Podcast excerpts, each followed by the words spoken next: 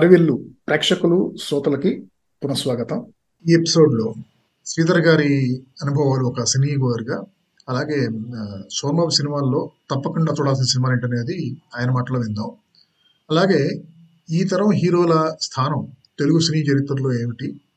ప్రస్తుత స్టార్స్ ఈ తరం స్టార్స్ ఈ ముగ్గురు హీరోల తరం నుంచి నేర్చుకోవాల్సిన విషయాలు ఏంటి?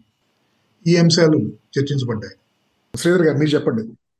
ఓకే సోమన్ బాబు గారితో నా my my life journey with Sobhan Babu గారు. I met as well call it that అనమాట నాకు గుర్తు తెలిసి నాకు నాకు ఊహ తెలిసిన తర్వాత నేను చూసిన మొదటి సినిమాలు నైన్టీన్ సెవెన్ సెవెంటీలో పుట్టాను. ఐదేళ్ళకి అరౌండ్ సెవెంటీ ఫైవ్ నుంచి నాకు కొంచెం uh, గుర్తు తెలిసింది. మొదట నాకు అన్నిటికంటే మొత్తం బాగా బాగా గుర్తున్న సినిమా జీవన తరంగాలు. ఆ జీవన తరంగాల్లో శోభన్ బాబు ఒక చిన్న పిల్లని తీసుకెళ్ళి జూకి ఉడతా ఉడతా హూత్ ఎక్కడికెడతా హూత్ అని పాడితే ఆ సౌండ్ ఆ పాట నా కోసం పాడాలని నేను అనుకున్నాను ఆ టైం.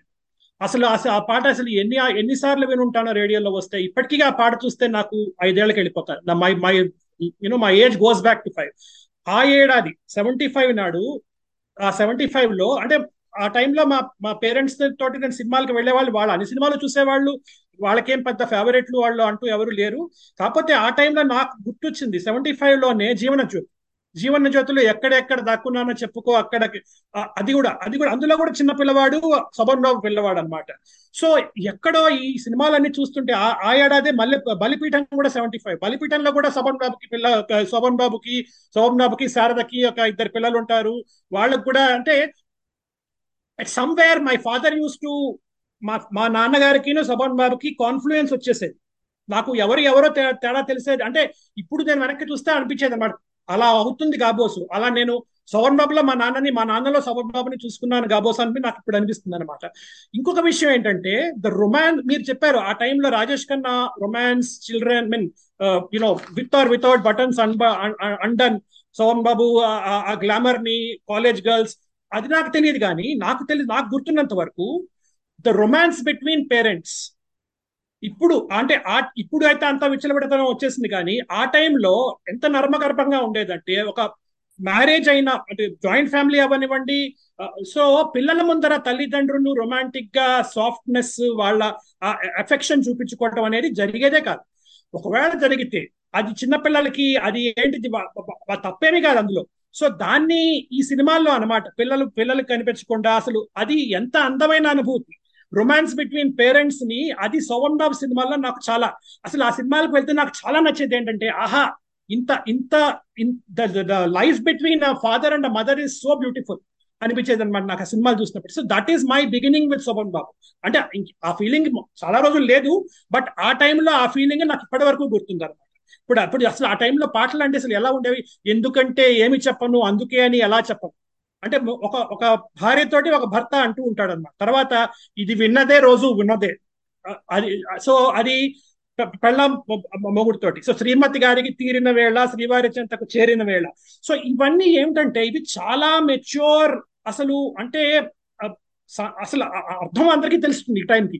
ఆ టైంలో పిల్లలకి తెలియదు అర్థం. ఆ టైంలో అసలు పెద్దవాళ్ళకి కూడా తెలియకపోవచ్చు. సో అది ఏంటంటే ఆ అది ఆ that carnal knowledge of a wife and a husband. How mature romance it is and how beautiful it is for the children to see the affection between the parents. నాకు అది సోమన్ బాబు గారి సినిమాలతో మొదలైంది. సో నాకు అది అది ఎప్పటికీ మర్చిపోలేను and I'm very happy that I experienced so ఇంకా అది పోను పోను mean I grew up and సినిమాలు కూడా మారిపోవటం అంటే అసలు ఆ థాట్ ప్రాసెస్ మారిపోయింది. తర్వాత చాలా రోల్ చాలా డిఫరెంట్ రోల్స్లో వచ్చాయి. తర్వాత multi star Sobhan Babu Krishna rivalry was very important to both of them I think it is very important to both of them in their careers so sixty నైన్లో మొదలు పెట్టుకుని ఎప్పుడైతే వాళ్ళు మంచి ఏంటి మంచి మిత్రుల నుంచి మొదలు పెట్టారో Mahasangramam eighty six eighty five eighty six ఎక్కడైతే అది బెడిసి కొట్టిందో ఈ లోపల ఎన్ని మంచి సినిమాలు వచ్చాయి వాళ్ళిద్దరు వికల్పి? ముందడుగు తర్వాత పుట్టినెల్లు మెట్టినెల్లు ఆ, తర్వాత మండే గుండెలు తర్వాత కృష్ణార్జునులు చాలా మంచి మంచి సినిమాలు వచ్చాయి వీళ్ళిద్దరు కలిపి కలిసి అనమాట. ము- సో ముందడుగు అందులో కూడాను ముందడుగు ఇద్దరు దొంగలు. ఇద్దరు దొంగలు చాలా వచ్చాయి చాలా మంచి మంచి సినిమా. చాలా డిస్టింక్ట్ క్యారెక్టర్స్ ఎవరి క్యారెక్టర్ వాళ్ళదే. అందులోనూ మంచి ఉంది చెడు ఉంది. ఇందులోనూ కూడా అంటే వీక్ చెడు చెడు సవన్ బాబులో చెడు లేదు. కాకపోతే కొంచెం నెగటివ్ అనమాట ఈ డజంట్ రియల్లీ అంటే తన పరిధి చాలా తక్కువ. దాన్ని ఆప్టిమైజ్ చేసుకుంటాడు కానీ అందరి for the wider good he doesn't do much so ఇప్పుడు కూర్చొని ఆలోచిస్తే ఆ రెండు క్యారెక్టర్స్ లోనూ పాజిటివ్స్ నెగిటివ్స్ చాలా బిల్డప్ చేసుకుంటూ వచ్చారు. ఆ ఆ రైవలరీ చాలా బాగుంది. నన్ను నన్ను అడిగితే నేను ఇందాక ఇందాక చెప్పాను అనమాట నాకు ఆ టైంలో ఫ్యాన్స్ కొట్టుకోవటాలు స్కూల్లో అనేది చాలా కామన్. ఈ తర్వాత అసలు పోయి ఉంటుంది. అది అది తర్వాత నాకు తెలిసి చిరంజీవి ఫ్యాన్స్ కృష్ణ ఫ్యాన్స్ కూడా కొట్టుకున్నారు. ఎన్టీ రామారావు ఫ్యాన్స్ కృష్ణ ఫ్యాన్స్ కొట్టుకున్నారు. కృష్ణ ఫ్యాన్స్ సోహన్ బాబు ఫ్యాన్స్ కూడా కొట్టుకున్నారు. సో ఆ టైంలో నేను నాకు నాకు ఊహ తెలిసి నేను ముష్టి యుద్ధం చేసింది కృష్ణ ఫ్యాన్స్ తోటి. ఇప్పటికి కూడా నాకు the only scar on my face is because a Krishna fan beat me so అది వన్ ఆఫ్ దోస్ డేస్ అనమాట సో అది దట్ వాజ్ మై థింగ్ అనమాట సో మన మన ఫేవరెట్ స్టార్ కోసం బాడీలీ దెబ్బలు తింటాం అనేది ఏమీ పెద్ద పెద్ద లెక్కలో ఒక విషయం కాదు. దెబ్బలు ఏమిటి? ఏమైనా తింటాం. సో అలాంటి ఫీలింగ్ ఉండేది అనమాట ఆయన తర్వాత తర్వాత ఆయన ఇంపార్టెంట్ రోల్స్ ఆయన రోల్స్ అనమాట for example seventy five Balipeetham. ఇప్పుడు చూస్తే తెలుస్తుంది ఆ టైంలో నాకు పెద్దగా తెలియదు ఇప్పుడు చూస్తే ఆ సెవెంటీ ఫైవ్ బలిపీఠం అసలు ఎంత ఎంత impactful role if you if I if I have to recommend movies to I will start with seventy one seventy వన్లో చెల్లెలి కాపురం. చెల్లెలి కాపురం విశ్వనాథ్ గారు దర్శకంలో వచ్చిన అనమాట సెవెంటీ వన్ అది సోవన్ బాబు గారు role was very well written but more than that the entire movie is about how inner beauty the concept of inner beauty అనేది అంతవరకు చాలా సినిమాల్లో వచ్చిందో లేదో నాకు తెలియదు కానీ సెవెంటీ వన్లో Chelleli కాపురంలో the concept of inner beauty came out really strongly in Telugu films తర్వాత దాన్ని మళ్ళీ వీళ్ళు కంటిన్యూ చేశారో నాకు తెలియదు కానీ ఆ seventy one that is one movie that people have to see when you when the importance of inner beauty comes తర్వాత నేను చెప్పాను సెవెంటీ ఫైవ్లో వచ్చిన బాబు. ఇప్పుడు కె రాఘవేంద్రరావు గారితో ఇంత పెద్ద డైరెక్టర్ అయ్యారంటే ఆయన ఫస్ట్ మూవీ బాబు సోవన్ బాబు గారితో చేయడం వల్ల అది అంత romance it like oozed out of every pore అంటారు కదా. ఆ సెవెంటీ ఫైవ్లో బాబు సినిమాలో ముగ్గురు హీరోయిన్ అరుణ ఇరానీ వాణిశ్రీ లక్ష్మి. సో ముగ్గురు హీరోయిన్స్ తోటి అసలు అసలు ఆ కలర్ఫుల్ నాకు ఇప్పటికి గుర్తుంది నాకు నాకు అప్పుడు ఐదేళ్ళు అనమాట ఇటు చూసినా గానీ కలర్ కలర్ కలరు అసలు అంతా every inch of the square inch of the screen is beautiful అనమాట అంత చక్కగా చేశారంటే అది obviously Sobhan Babu was very important in that K Raghavendra Rao గారు ఆయన ఎంత గొప్ప దర్శకుడు తర్వాత మనందరికీ తెలిసింది. తర్వాత అప్పుడు ఆ సెవెంటీ ఫైవ్లో జీవన తరంగాలు అవన్నీ సెవెంటీ సిక్స్లో వచ్చిన Manchi Manushudu. That is one more point అనమాట అందులో ఒక చిన్న పిల్ల అంటే వాళ్ళ బ్రేక్ మ్యారేజ్ బ్రేకప్ అయితే కొడుకు తండ్రి దగ్గరే ఉండిపోతాడు ఆ కొడుకుని తండ్రి పెంచుతాడు అనమాట మంచి మనుషుడు. సో అది అది ఇంకోటి అనమాట అసలు the the way the relationship between infant son and a father so చెప్పాను కదా ఇందాక so somewhere my father and Sobhan Babu I use to be very confused about you know what is what అన్నట్టు అట్లా అట్లా అట్లా grow అయింది. అవన్నీ ఆ టైంలో వచ్చిన సినిమాలు. తర్వాత తర్వాత చాలా మంచి సినిమాలు వచ్చాయి. ఎయిటీ వన్లో Pandanti Kapuram. That is one more thing with I would say so that is the originator of a husband responsible husband with with with అంతవరకు ఏమన్నా ప్రాబ్లమ్స్ ఉండాలి మ్యారేజ్లో? అంటే కట్నం ప్రాబ్లమ్స్ అన్న అవ్వాలి లేకపోతే ఇంకో ఇంకో సెకండ్ సెటప్ ప్రాబ్లమ్స్ అన్న అవ్వాలి లేకపోతే డబ్బులు కావాలి ఏదైనా ఏదో ఆస్తి తగాదాలు బేసికలీ ఆలోచనల వల్ల. సో ఈచ్ ఇండివిజువాలిటీ ఎవరి ఎవరి ఇండివిజువాలిటీ వాళ్ళది వాళ్ళ ఆ క్లాష్ వల్ల వచ్చే మెరైటల్ డిస్కార్డ్ని పండంటి కాపురంతో పండంటి జీవితం నైన్టీన్ ఎయిటీ వన్లో వచ్చిన తర్వాత సీతారాములు అవన్నీ కూడా వచ్చాయి. సో ఆ పండంటి జీవితం తోటి అది స్టార్ట్ అయింది అనమాట ఎవరిది తప్పు కాదు. So if for marriage to break it doesn't necessary need to be one of them is wrong so అది చాలా చక్కగా చూపించారు నైన్టీన్ ఎయిటీ వన్లో. సుజాత గారు కూడా చాలా చక్కగా చేశారు. So that is one movie which I very much like more than I think seventy nine అంత ముందర వచ్చిన గోరింగ్ టాక్ సినిమా Gorintaku cinema is more of a directorial marvel Dasari Narayana Rao గారి బ్రిలియన్స్ అందులో కనిపిస్తుంది. But obviously Sobhan Babu played a very important role in that more than that eight అసలు the biggest thing for me is obviously ఇందాక నేను చెప్పాను అంటే మల్లెపూ గురించి చెప్పాను అంతకు ముందర వచ్చింది but that is a Pyaasa చూస్తాం మరి ప్యాసా హిందీ సినిమా కూడా చూస్తే అన్నెసరీ కంపారిజన్ వస్తుంది. ప్యాస ఇంకా బాగుంటుంది. కాబట్టి ఇందులో సంగీత పరంగా ఇందులో వాళ్ళు జయసుధా లక్ష్మి లక్ష్మి రోల్ ఇందులో చాలా బాగుంది. ప్యాసాలో అంత అంత చక్కగా లేదు. వహీదా రహమాన్ రోల్ అంత బాగాలేదు సో తర్వాత ఎయిటీ ఫైవ్లో వచ్చిన దేవాలయం సినిమా టీ కృష్ణ గారితో చేసిన టీ కృష్ణ గారు అది ఇప్పుడు వాళ్ళకి టీ కృష్ణ గారు ఎవరో తెలియకపోవచ్చు టీ కృష్ణ గారు was the original హేతువాద or revolutionary he calls himself revolution but ఆ రివల్యూషన్ని చాలా సినిమాలు తీశారు. నేటి భారతం అవన్నీ చాలా సినిమాలు తీశారు. బట్ ఈ సినిమా దేవాలయంలో శోభన్ బాబు అప్పటి వరకు వచ్చిన హ్యూజ్ రొమాంటిక్ స్టార్ తోటి మొత్తం గుండు చేయించి మీసం తీయించేసి revolutionary person how he suppose దేవుడు లేడు అమ్మో బయలునాడే దేవుడు అని దేవుడి మీద దేవుడిని తోలనాడుతూ పాటలు పాడే మనిషి జేవి సోమయాజులు గారికి పక్షవాతం వచ్చి పెద్ద కొడుకు చచ్చిపోతే రెండో కొడుకుగా అర్చకుడిగా ప్రధాన అర్చకుడిగా శోభం బాబు చేయాల్సి వస్తుంది. సో ఆ కాన్ఫ్లిక్ట్ని దేవుడు లేడు అని చెప్పి నిన్నటి వరకు చెప్పినవన్నీ మా నాన్నగారి కోసం నాన్నగారి మీద ఉన్న గౌరవం జేవి సమాజం మీద గౌరవంతో ప్రధాన అర్చకుడిగా చేరాల్సి వస్తుంది శోభం బాబు అది ఆ కాన్ఫ్లిక్ట్ నాకు అప్పటికైతే అర్థం కాలేదు. ఇప్పుడు కూడా పూర్తిగా అర్థమైనట్టు నేనైతే అనుకోను. బట్ నాకు తెలిసింది ఏమిటంటే దేవుడు లేక దేవుడు లేడని నమ్ముతాను. బట్ దేవాలయం ఉంటుంది. నా డెఫినేషన్ ఆఫ్ దేవాలయం ఇస్ హ్యూమన్ బాడీ సో నేను దేవాలయాన్ని కొలుస్తాను దేవాలయంలో జరిగే క్రతువులన్నీ చేస్తాను. ఇందులో దేవుడు నా దే ఎవరన్నా ఊహించుకోవచ్చు. నేను నేను ఊహించుకునే దేవుడు వేరు మీరు ఊహించుకునే దేవుడు వేరు బట్ దేవాలయాన్ని జరగాల్సిందని నేను చేస్తాను ప్రధాన అర్చకుడు అని చాలా బాగా చేశాడు. అసలు అసలు శోభన్ బాబుకి ఆ రోల్ టీ కృష్ణ గారు అసలు టీ కృష్ణ గారికి అర్థమైందో లేదో ఆయన ఎట్లా ఆబ్వియస్లీ చెప్పకపోతే డిఫైన్ చేయలేడు. That is one movie which is a mind boggling feature even to date Telugu ఫిల్మ్స్లో అసలు ఎవరు శోభన్ బాబుని పక్కన పెట్టేయండి. ఆ సినిమా మాత్రం అందరూ చూడాల్సింది. So how the entire premise of the movie is a complete contradiction so దేవుడు లేడనేవాడు ప్రధాన అర్చకుడిగా ఒప్పుకుని చేస్తాడు and he he really does it ఫైనల్గా నేను చెప్పేది నైన్టీ వన్లో that is more or less is end Sarpayagam అనే సినిమా చేశారు సర్పయాగం. సర్పయాగం అంటే అందరికి తెలిసిన సర్పయాగం అనమాట సో బేసికలీ అందరినీ ఇంకా uh, ఆ, ఇంకా శత్రుశేషం ఏమీ మిగలకుండా ఆ యాగం చేస్తే అందరూ చచ్చిపోవడం చచ్చవడానికి అని ఇందాక అంతిమ తీర్పు ఏదో మీరు ఒక సినిమా చెప్పారు కృష్ణరాజు గారు. అందులో కృష్ణరాజు గారే వెళ్ళి అందరిని చంపేస్తారేమో. ఇందులో సర్పయాగంలో ఆయన అలా చేయరు అనమాట ఈ get it done by somebody అందులో రోజా ఆయన కూతురుగా నటించింది అందులో. ఆ, అసలు ఆ రోజాకి ఏదైనా ట్రాజిడీ జరిగితే దాన్ని ఎట్లా how he bore that as a father అనమాట so that kind of that to me is the end so as as a father it started off with Balipeetham or Manchi Manushulu or whatever Jeevana Tarangalu. Ninety వన్లో I also grow up mean Sobhan Babu also that is the end అనమాట as a grown teenage girls father the kind of expectations ఈ have ఎట్లా how he faces the tragedy చాలా బాగా చేశారనమాట అదొకటి ninety one. So ఇవి నేను ఆయన ఆయన సినిమాల్లో చూడదగ్గ సినిమాలు. ఇంకా చాలా మొత్తం రెండు వందల అసలు he acted in about two hundred and thirty ఆయన యాక్ట్ చేసిన two hundred and thirty five two Tamil Kannada కూడా చేశారు. అవి నాకు తెలియదు సరిగ్గా. వీటిలో ఆల్మోస్ట్ టూ హండ్రెడ్ మూవీస్లో యాక్టెడ్ యాజ్ హీరో ఉంది మిగతా ఒరిజినల్ ఇనిషియల్ మూవీస్ తీసేస్తే. వీటిల్లో నే- నాకు గుర్తున్నవి నాకు ఇంకా ఇప్పటికి ఇప్పటికీ మళ్ళీ చూడాలనుకునే సినిమాలు ఇవి. చాలా బాగా చెప్పారు. నేను నా చాలా చాలా డీటెయిల్డ్గా చెప్పారు. చాలా అందంగా కూడా చెప్పారు సార్.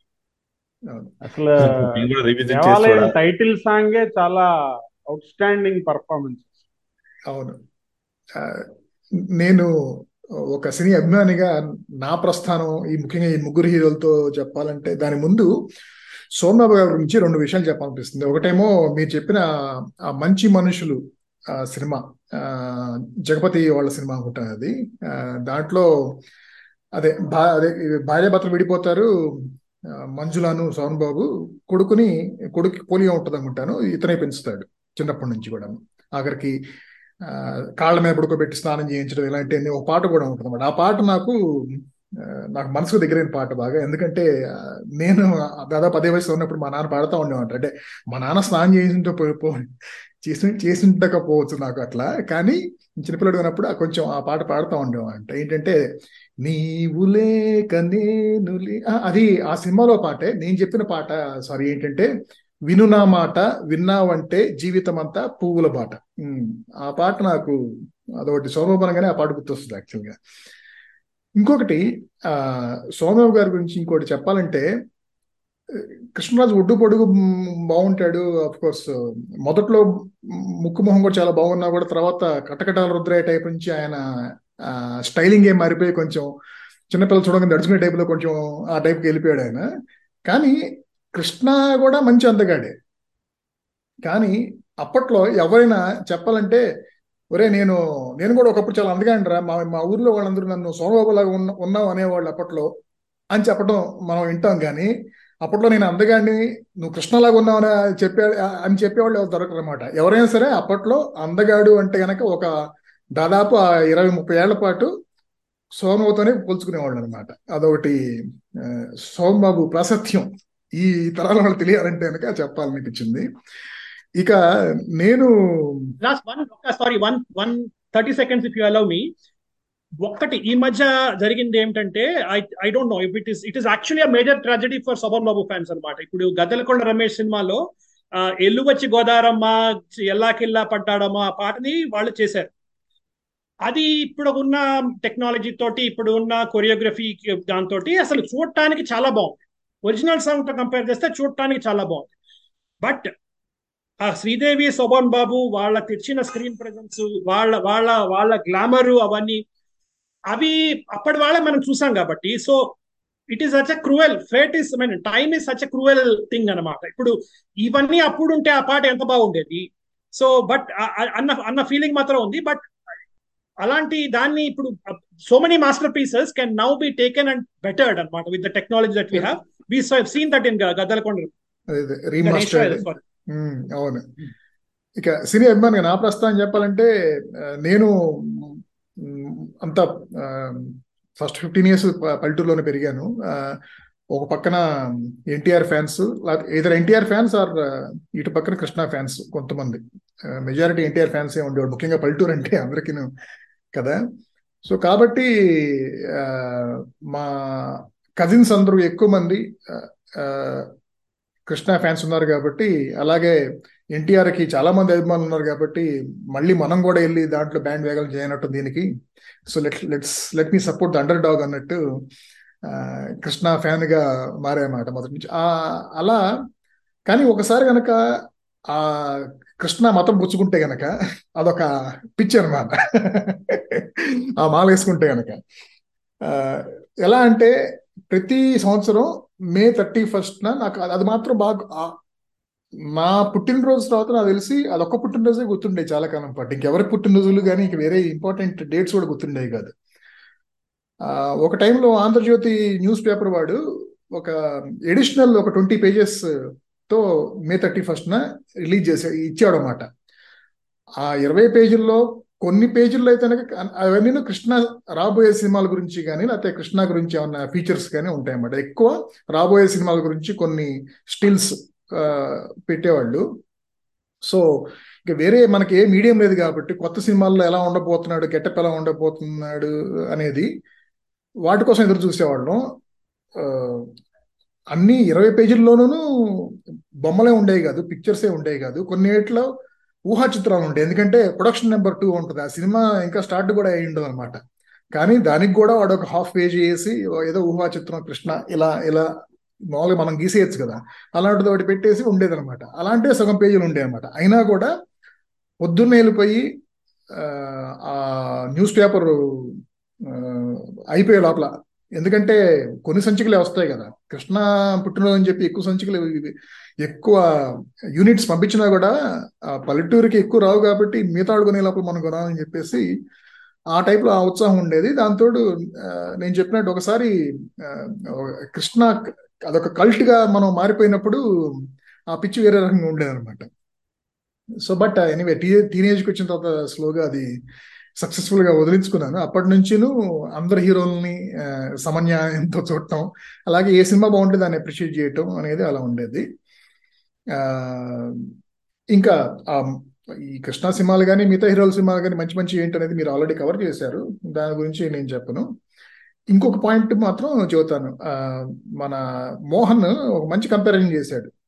కృష్ణ అది ఎన్టీఆర్ ఏఎన్ఆర్ ఎస్విఆర్. అలాగే ఇక్కడ ఈ తరంలో ఈక్వలెంట్ కృష్ణరాజు అని చెప్పేసి. ఒక రకంగా అదే పాయింట్ నేను కూడా అనుకున్నాను చూద్దామని ఈ పాడ్కాస్ట్ మొదలు పెట్టక ముందు ఏంటంటే ఏ హీరోకి ఎవరైనా సరే ఒక హీరో వీరాభిమానులు ఇంకో హీరో వీరాభిమానులు అలా ఉండేవాళ్ళు తప్పితే ఆ తరంలో ప్రతి వాళ్ళకు కూడాను కృష్ణరాజు అంటే అభిమానం ఉండే అంటే అతను మంచి యాక్టర్ అని చెప్పేసి ఆ అభిమానం ఉండేది. అంతేగాని ఇప్పుడు కృష్ణ ఫ్యాన్స్ అయితే కనుక సోమబాబుని అసహించుకోవటం లేకపోతే ద్వేషించడం సోమబాబు ఫ్యాన్స్ అయితే కనుక కృష్ణాన్ని ద్వేషించడం లేకపోతే మిగతా హీరోని ద్వేషించడం అలా ఉండేది కదా.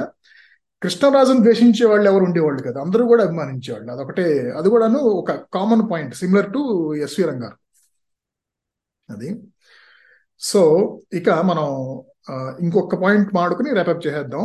ఏంటంటే ఇది పవన్ సంతోష్ దగ్గరికి చివరిలో వెళ్దాం. ఎందుకంటే అతను చాలా కులంకషంగా చెబుతాడు కాబట్టి మీరు చెప్పాల్సిన పాయింట్స్ అతను ముందు చెప్పే అవకాశం ఉంది కాబట్టి ముందు మీతో మాట్లాడించి తర్వాత చివరిలో అతని దగ్గరికి వెళ్దాం. ఏంటంటే సో ఈ ముగ్గురు హీరోలు వీళ్ళు అందరూను బ్లాక్ అండ్ వైట్ సినిమాలతో మొదలుపెట్టారు. కలర్ సినిమాల్లోకి వచ్చారు. కలర్ సినిమాల్లోనే వాళ్ళ పీక్ స్థాయిని చూశారు. ఈ ముగ్గురు హీరోల్లో ఇద్దరికి వారసులు ఉన్నారు ఇండస్ట్రీలో ఇప్పుడు. కాబట్టి వాళ్ళ లెగసీ ఎలా కొనసాగుతూ ఉంటుంది. సోనబాబు గారికి అలా వారసులు ఎవరు లేరు ఇండస్ట్రీలో. అయినా కూడా ప్రస్ ఇప్పటికీ అంటే ఆయన సినిమాలు గురించి చూసిన వాళ్ళు విన్నవాళ్ళు ఆయన్ని వా- వీళ్ళందరూ బతినంతకాలం ఆయన గుర్తుపెట్టుకుంటారు. మరి ఫ్యూచర్లో అలా ఉండబోతుందో తెలియదు. కానీ ఈ ముగ్గురు హీరోల ప్రభావం అనేది ఓవరాల్గా ఒక వందేళ్ళ నూట పాతికేళ్ళ తెలుగు సినిమా చరిత్రను రాసినప్పుడు ఈ ముగ్గురు హీరోల ప్రభావం ఏమిటి? తెలుగు సినిమా ఇండస్ట్రీ మీద దాన్ని యాక్చువల్గా ముందు తీసుకెళ్ళటం వల్ల ఏఎన్ఆర్ ఎన్టీఆర్ లాంటి స్టార్ మొదటి తరం వాళ్ళతో మొదలుపెట్టిన ప్రస్థానాన్ని ఈ ముగ్గురు ముందు తీసుకెళ్ళిన విధానం అయితే ఏది ఉందో డిఫైనింగ్ ఫీచర్స్ ఏంటనేది మోహన్ నీతను మొదలు పెడదాం.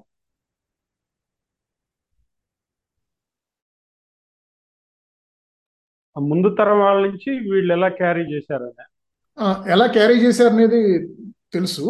కానీ తెలుగు సినిమా చరిత్ర కనుక రాసినప్పుడల్లా ఏ ఏ పుస్తకం రాసినా కూడాను ఈ ముగ్గురు హీరోలు ఈ తరం హీరోలు వీళ్ళ ప్రభావం ముఖ్యంగా ఏదైతే మంచి చేశారో అనేది ఎలా చెప్పుకుంటారు భావతరాల వాళ్ళు? అదే ఇప్పుడు ఒక మాసు ఒక క్లాసు ఒక మిక్స్చర్. ఈ మూడింటిని ముగ్గురు రిప్రజెంట్ చేశారు. అది కరెక్ట్గా ఇందాక శ్రీధర్ గారు డీటెయిల్డ్గా చెప్పినట్టు ఒక ఫ్యామిలీ ఇలా ఉంటే బాగుంటుంది ఒక అమ్మా నాన్న ఇలా ఉంటే బాగుంటుంది. ఇదే రిఫ్లెక్షన్స్ అప్పటి తరానికి అంతటికీ శోభన్ బాబు అందించారు. అలాగే కృష్ణ ఏంటి? ఒక సొసైటీ కోసం నిలబడ్డము ఒక ఒక కాజ్ కోసం నిలబడ్డము కొట్లాడము ఈ వీటన్నిటికీ ఒక మాస్ రిఫ్లెక్షన్ అనేది కృష్ణ ఇచ్చారు.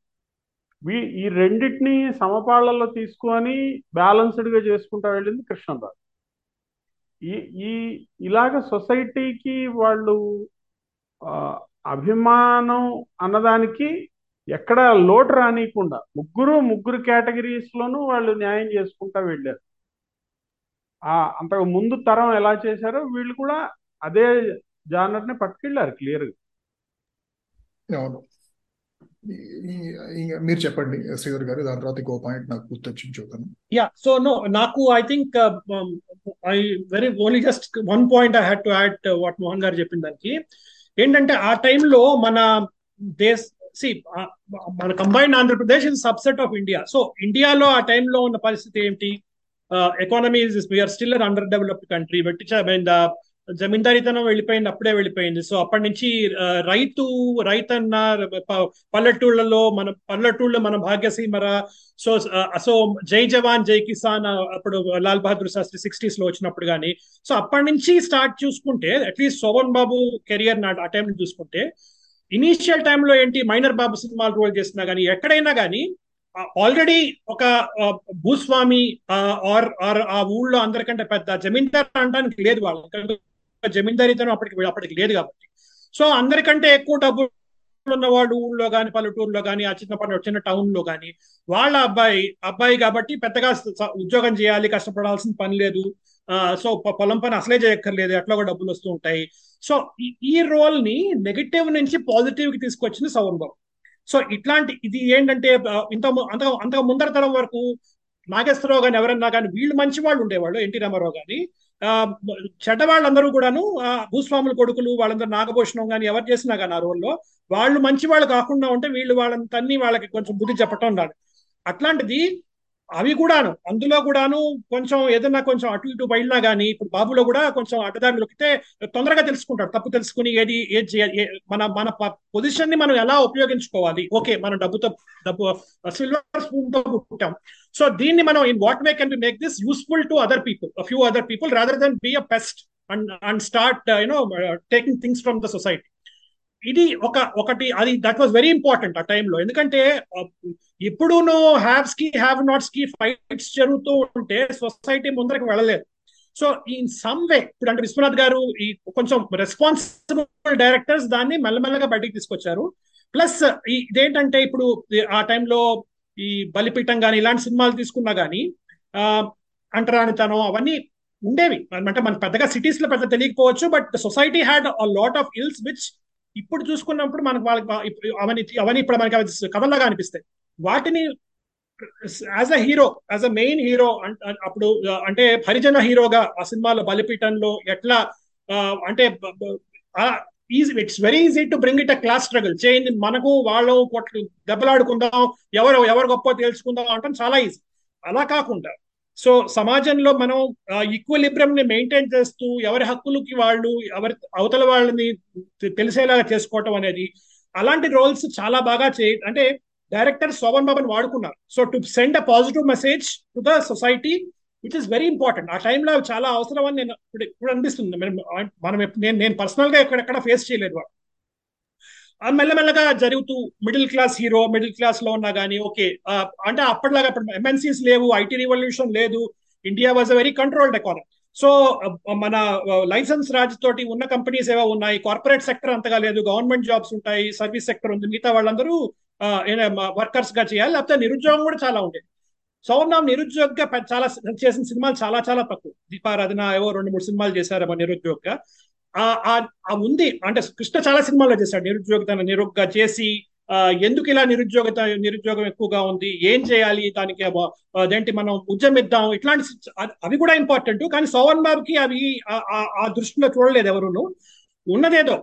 చిరుద్యోగ చిన్న ఉద్యోగమైనా ఏదన్నా కానీ how opti how can I optimise అంటే ఆ టైంలో మనం ఆకాశాన్ని ఆశించామంటే మనం అది ఎవరికి సంతోషం? Family will not be very happy అన్నమాట. సో దానికి I thought that was a very good reinforcement in the society saying the society at this point of time has its limitations so how do you ensure that equilibrium is at least in your family as a unit you have equilibrium so అది I mean maybe I'm reading too much into it after forty years of that period but that to me was a very good thing so mindless గా ఆ టైంలో సినిమాలు వచ్చేవి కావని నా ఉద్దేశం అంటే జస్ట్ ప్యూర్గా ఆ టైంలో ఆడియన్స్కి ఏమి ఇష్టమో చూపించేసి అవే మళ్ళీ మళ్ళీ మళ్ళీ చూపించేసి క్యాష్ చేసుకున్నా కంటే అలాంటి సినిమాలు తీసినా కానీ they were some relevance to what was happening in the society so అవి ఎయిటీస్ వరకు కూడా వచ్చాయి. మిడ్ ఎయిటీస్ వరకు అలా వచ్చాయి. తర్వాత కుదరలేదు. ఎందుకంటే ఇప్పుడు ఎప్పటికైతే సడన్గా ఒకేసారి ఒక టూ త్రీ ఇయర్స్లో నెక్స్ట్ జనరేషన్ స్టార్ట్ చేయాల్సిన యాక్షన్ వాళ్ళ మీద ఇంత భారం పెట్టి సొసైటీల్ రిక్వైర్మెంట్స్ కూడాను వెంకటేష్ మీద నాగార్జున మీద పెడితే అసలు చాలా కష్టం అయిపోయింది so the objective was something else which is to establish the starts and we're all enjoying that life so అంతవరకు till till eighty five somewhere starting from sixty five వీళ్ళు కృష్ణ సబన్ బాబు కృష్ణన్ రాజు వీళ్ళందరి వీళ్ళందరి ద్వారా ఆ టైంలో సమాజానికి కావాల్సిన ఇంపార్టెంట్ విషయాల్ని దర్శకులు చాలా చక్కగా చెప్పగలిగారు. అది మనం ఇప్పుడు ఆ సినిమాలు ఇప్పుడు చూస్తుంటే మనకు కూడా అనిపిస్తుంది. మీరు చెప్పింది చాలా కరెక్ట్. ఎందుకంటే ఈవెన్ తెలుగు సినిమాల జాన్రా ఏ జాన్రాలో ప్రొడ్యూస్ చేశారు తెలుగు సినిమాలను చూస్తే కనుక ఫార్టీస్ ఫిఫ్టీస్ సిక్స్టీ సిక్స్టీస్ దాకా కూడాను సోషల్ పిక్చర్స్ ఉండే బానే కానీ ఈ పౌరాణికాలు చరిత్రకాలు జానపదాలు ఇవన్నీ కూడా బాగా ఎక్కువ ఉండేవి కానీ శ్రీధర్ గారు చెప్పినట్టు ఈ sixty five to eighty five చూస్తే కనుక vast majority of the pictures are social John social pictures అవి లవ్ స్టోరీస్ కావచ్చు లేకపోతే ఇలా ఒక సోషల్ ఇష్యూస్ గురించి ఒక అండర్లయింగ్ థీమ్గా ఉండి మళ్ళీ ఎదిరి హీరో హీరోయిన్లు సాంగ్స్ అన్నీ ఉంటాయి. అలాంటి సినిమాలు చాలా ఎక్కువ ఉన్నాయి. ఎందుకంటే ఇఫ్ యూ లుక్ బ్యాక్ ఆ టైంలో late sixties to maybe almost late eighties it is actually sexy to be a communist. Uh, not only in India, I mean, for in the world ఏంటంటే ఆ టైప్లో ఎంప్లాయ్మెంట్ తక్కువ ఉండేది corruption కూడాను ఇప్పుడున్న స్థాయికి కంపారిజన్ చాలా తక్కువ ఉన్నా కూడా కరప్షన్ అయితే డెఫినెట్గా ఉండేది. ముఖ్యంగా ప్రభుత్వ ఉద్యోగులు అన్నా కానీ రాజకీయ నాయకులు అన్నా so at the same time పల్లెటూరులో కూడాను జమీందారీ వ్యవస్థ పోయినా కూడాను భూస్వాములు కింద వర్గాల వాళ్ళని అనగదొక్కడం అనేది అది బాగానే ఉండేది నడుస్తూనే ఉండేది. కాబట్టి ఇన్ని అన్యాయాలు సమాజంలో ఉన్నప్పుడు వాటన్నిటినీ కూడాను స్పృశిస్తా ఎట్ ద సేమ్ టైం అన్ని కూరలు వేసి పెట్టినట్టు కూరల పులుసులు love stories sentiments otherwise mother father sentiment ఇలాంటివన్నీ పెట్టినా కూడాను చాలా వరకు ఆ సోషల్ థీమ్స్ అన్నిటిని అన్నిటిని టచ్ చేస్తా. ఎక్కువ vast majority of those sixty five to eighty five is they had touched on some social themes అనమాట అదొక మేజర్ డిస్టింక్ట్ డిఫరెన్స్ అది ఈ ముగ్గురును తమ తమ స్టైల్లో చేశారనమాట అంటే కృష్ణరాజు ఒక రకంగా రెబల్ స్టార్గా అంటే బీయింగ్ ద విక్టిమ్ అనేది ఆ సైడ్ నుంచి ఎక్కువ చేసి ఉండొచ్చు. సోన్ బాబు ఏమో యా అలా ఉన్నాయి అన్యాయాలు కానీ you can deal with it in your own way without actually taking law into your hands అనేది కానీ అది. ఇంకా taking law into your hands అనేది దానికి దానికి ఇంకా మంచి మసాలా యాడ్ చేసి ఒక క్రైమ్ గాను ఆ టైప్ చేయటం అంతాను కృష్ణ దానికి వేరే లెవెల్ తీసుకెళ్ళిపోయాడు అనమాట సో ఆ రకంగా that is one distinctive feature of this generation ఏంటంటే ఈ the kind of genre the kind of themes they touched upon రెండోది ఏంటంటే ఐ థింక్ నాకు డేటా చూడలేదు కానీ నేను I would definitely believe that the sheer number of films produced per year is actually very high when these guys are on the top ఈ ముగ్గురు హీరోలు అంటే అంతగా సినిమా ఇండస్ట్రీ అనేది అంత లాభ లాభదాయకం అనేది జనాలు అనుకుని అలా వచ్చి ఇన్వెస్ట్ చేస్తూ ఉండేవాళ్ళు ప్రజలకు కూడాను ఇంకా వినోద సాధనం ఇంకా వేరేది ఏది లేకపోవటం వల్ల దీని స్థాయిలో ఇదే దీ చూడటం కూడా కావచ్చు. ఆ రకంగా సప్లై డిమాండ్ ఉంది. దాన్ని కూడా వీళ్ళు అందిపుచ్చుకుని ముఖ్యంగా కృష్ణ లాంటి వాళ్ళు కానీ ఈవెన్ సోన్ బాబు కూడాను వచ్చిన అవకాశాలను ఏది వదులుకోకుండా కష్టపడి అన్ని సినిమాలు ప్రొడ్యూస్ చేయటం వల్ల తెలుగు జాతికి ఆ కంటెంట్ అనేది తెలుగు భావితరాల కోసం అది చక్కగా రెడీగా ఉంది. ఎప్పుడు కావాలంటే ఎప్పుడు చూసుకోవచ్చు అనమాట ఆ రెండును ముఖ్యంగా వీళ్ళు చేసిన contribution Telugu film industry forever ఇంకొక కంట్రిబ్యూషన్ అంది కానీ దీన్ని ఒక ఒక డిఫైనింగ్ ఫీచర్ ఏంటంటే ఈ ముగ్గురు హీరోలు నా ఉద్దేశంలో ఎక్కువ తరం హీరోయిన్స్తో యాక్ట్ చేశారు వీళ్ళు. వీళ్ళు మొదట జమున సావిత్రితో సావిత్రి కాకపోయినా అట్లీస్ట్ జమున కాంచన వీళ్ళతో కూడాను అడపదడపై కొన్ని సినిమాలు చేశారు హీరోయిన్ అయినా సరే. దాని తర్వాత ఇంకా శారద వాణిశ్రీ ఇంకా దాని తర్వాత ఇంకా మంజుల వీళ్ళందరితోనూ. దాని తర్వాత ఇంకా జయప్రద జయసుధ శ్రీదేవితో విజయశాంతి వరకు ఆ తరం దెన్ ఇంకా విజయశాంతి రాధిక రాధ వీళ్ళతో కూడాను కంటిన్యూ చేస్తా ఎక్కువ జనరేషన్స్ ఆఫ్ హీరోయిన్స్తో యాక్ట్ చేస్తుంది ఈ తరమే అని నా ఉద్దేశం. అది ఈ పాయింట్ చూద్దాం వీళ్ళు ముగ్గురే వీళ్ళు ముగ్గురే పర్టికులర్గా. జమున షావుకార్ జానకి ఈవెన్ కృష్ణ సావిత్రి కూడా ఉంది జంట. సావిత్రి శోభన్ బాబు సావిత్రి కూడా ఉంది జంట. ఈ చాలా మంచి పాయింట్ అది. మొత్తం మూడు నాలుగు తరాల హీరోయిన్లతో చేసిన ముగ్గురు హీరోలు. Right so saving the last for the best for the last అనమాట సో సో పవన్ క్లుప్తంగా చెప్పు. సో క్వశ్చన్ నాకు చాలా ఇష్టమైన క్వశ్చన్ ఎందుకంటే తెలుగు సినిమా చరిత్రలో వీళ్ళకున్న స్థానం ఏంటి? ఎందుకు ఇష్టం అంటే నేను తెలుగు సినిమా చరిత్ర రాస్తున్నాను. దాని పేరు నేడే చూడండి అని ఒక పుస్తకం. అది రెండు భాగాలుగా వస్తుంది. అది బాహుబలి లెవెల్ లెవెల్లో ఊహించేసుకుని ఒక భాగం ఏమో అరవై ఐదు వరకు. రెండో భాగం అరవై ఐదు నుంచి. ఫస్ట్ పార్ట్ అరవై ఐదు వరకు ఉన్నది అయిపోవచ్చింది. ఇప్పుడు మనం మాట్లాడుకుంటుంది రెండో భాగ రెండో భాగం తాలూకు అంశం అది రెండు వేల ఇరవై మూడులో రావాలన్నమాట. ఇది ఫస్ట్ పార్ట్ ఈ డిసెంబర్లో కానీ జాన్యువరి ఫిబ్రవరి టైంలో కానీ ఫస్ట్ పార్ట్ వస్తుంది నేడే చూడండి సినిమాకి. అయితే వీళ్ళు వీళ్ళు వచ్చిన నాటి స్థితి ఇండస్ట్రీ ఎలా ఉందో తెలియాలంటే ఒక్క అడుగు వెనక్కి వేసి వాళ్ళకి ముందున్నది క్లుప్తంగా చూద్దాం పంతొమ్మిది వందల నలభై ఐదు టు అరవై ఈ సమయాన్ని మామూలుగా మన వాళ్ళు గోల్డెన్ పీరియడ్ అని లేదంటే స్వర్ణయుగం అని చెప్పి మన వాళ్ళు డిఫైన్ చేసేస్తారు సినిమా జర్నలిస్టులు ఇది స్వర్ణయుగం అని ఎందుకు అంటారంటే sheer production values of films వాటిని నిర్మించిన పద్ధతి వల్ల ఎక్కువ టైం తీసుకుని నిర్మించారు ఆ సినిమాల్ని. మాయాబజార్ లాంటి సినిమాలు తీయాలంటే స్క్రిప్ట్కే కేవలం ఒక ఎనిమిది ఎనిమిది నెలలు తొమ్మిది నెలలు పెట్టేది. తర్వాత సినిమా తీయడానికి చాలా టైం పట్టేది. ప్రాపర్గా తీసేవారు సినిమాలు అది ఇది అని చెప్పి శిల్పాలు చెక్కినట్టుగా చెక్కేవాళ్ళు అనమాట అది ఒకటి. రెండోది ఇట్లా చెక్కడానికి రెండు కారణాలు. ఒకటి ఏంటంటే ప్రొడక్షన్ అనేది కంప్లీట్లీ అండర్ కంట్రోల్ ఆఫ్ ఆనాటి studios and studio owners. Nagi Reddy Chakrapani కావాలనుకుంటే ఏ ఏ హీరోని ఏ హీరోయిన్ అయినా టక్మన్ అలా తీసి అవతల పడేసేవాళ్ళు. హీరోలు కూడా వాళ్ళ దగ్గర రామారావు ఆల్మోస్ట్ వాళ్ళ స్టూడియోల్లో ఇడ్లీల కోసం అని చెప్పి ఇది పంతొమ్మిది వందల యాభై ఒకటిలో పాతాళ భైరవ్ సినిమా కోసం అతను Rama Rao one of the studio employees అనమాట పొద్దున్నే కసరత్తు చేసి తర్వాత టిఫిన్ వీళ్ళే పెట్టేవాళ్ళు స్టూడియో వాళ్ళు. రామారావుకి ఒక ఐదు ఇడ్లీలు ఎన్నో పెడితే నాకు సరిపోవట్లేదు. కొంచెం ఇడ్లీలు పెంచండి అని చెప్పి నాగిరెడ్డి గారి దగ్గరికి వెళ్ళి అడిగితే నాగిరెడ్డి చాలా చిన్న చిన్న బుచ్చుకుని అయ్యో తప్పు జరిగిపోయిందని చెప్పి వెళ్ళి అంటే తప్పు జరిగిపోయిందంటే ఈయన ఏదో పెద్ద స్టార్ అని కాదు. అసలు అతను ఎవరో తెలియని కొత్త ఫేస్ అనమాట ఆల్మోస్ట్ ఆ టైంకి. సాటి వ్యక్తి కాబట్టి వెళ్ళి ఇతను ఎన్ని కాలుస్తే అని సినిమాలు సారీ ఎన్ని కాలుస్తే అని ఇడ్లీలు పెట్టమన్న రోజులు. అట్లా ఒక స్టూడియో ప్రొడక్షన్ చేతిలో అంత కంట్రోల్ ఉండే ఉండే టైం అవడం ఒకటి. రెండోది టైం ఎక్కువ ఉండేది. టైం ఎందుకు ఎక్కువ ఉండేది అంటే ముడిసరుకు సినిమా తీయడానికి యొక్క రీల్ ఇది ఆల్మోస్ట్ నేను ప్రపోజ్ చేస్తున్న పాయింట్ అంతకుముందు ఫిల్మ్ హిస్టోరియన్స్ కూడా ఎక్కడ రాసినట్టు నాకు కనిపించలేదు. ప్రతిదీ కూడా ఫారిన్ నుంచి దిగుమతి కావడంతో నెహ్రూ గారు చాలా కంట్రోల్స్ పెట్టాల్సి వచ్చేది. వీటన్నిటి వల్ల కూడా సినిమాలు తీయడానికి ఎక్కువ టైం ఉండేది. సినిమాలు మెల్లిగా తీసేవాళ్ళు మెల్లిగా రిలీజ్ అయ్యేవి. అందుకని అవి చెక్కినట్టు ఉంటాయి. ఇప్పుడు మనం మాట్లాడుకుంటున్న ఎరా కన్నా ముందు ఎరా యాక్చువల్లీ సినిమాలు ప్రొడక్షన్ వాల్యూస్ ఎక్కువ ఉంటాయి. ఇది ఈ టైం అనేది ఒక్కసారిగా అరవై దాటిన తర్వాత టపటప టప టప మారిపోయింది.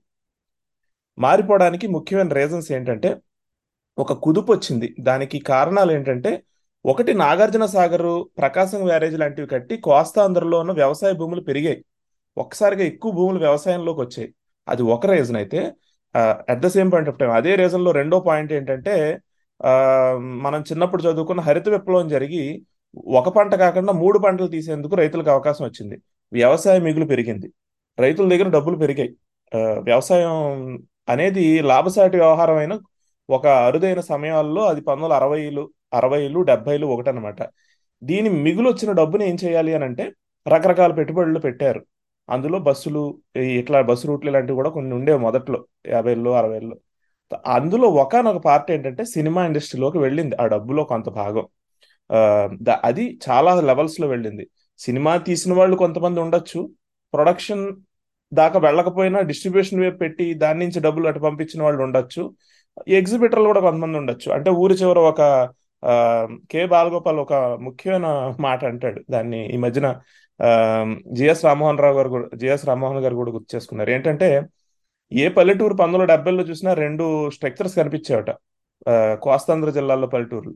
ఒకటి ఆ, రైస్ మిల్లుల్లా కనిపించే థియేటర్లు. రెండు థియేటర్లలా కనిపించే రైస్ మిల్లులు అలా రెండింటికి ఒకటే సామ్యం ఆయన చెప్పడానికి రీజన్ ఏంటంటే స్ట్రక్చరు అలాగే ఉండేది. రెండు కూడా ఒకవైపు నుంచే వచ్చాయి. వ్యవసాయం నుంచే రైస్ మిల్ తయారైంది. వ్యవసాయం నుంచే ఈ ఆ డబ్బుల నుంచే ఈ థియేటర్ కూడా తయారైంది. ఇట్లా థియేటర్లు పెరిగాయి. అలాగే డబ్బు కూడా ఫ్లో ఎక్కువ పెరిగింది.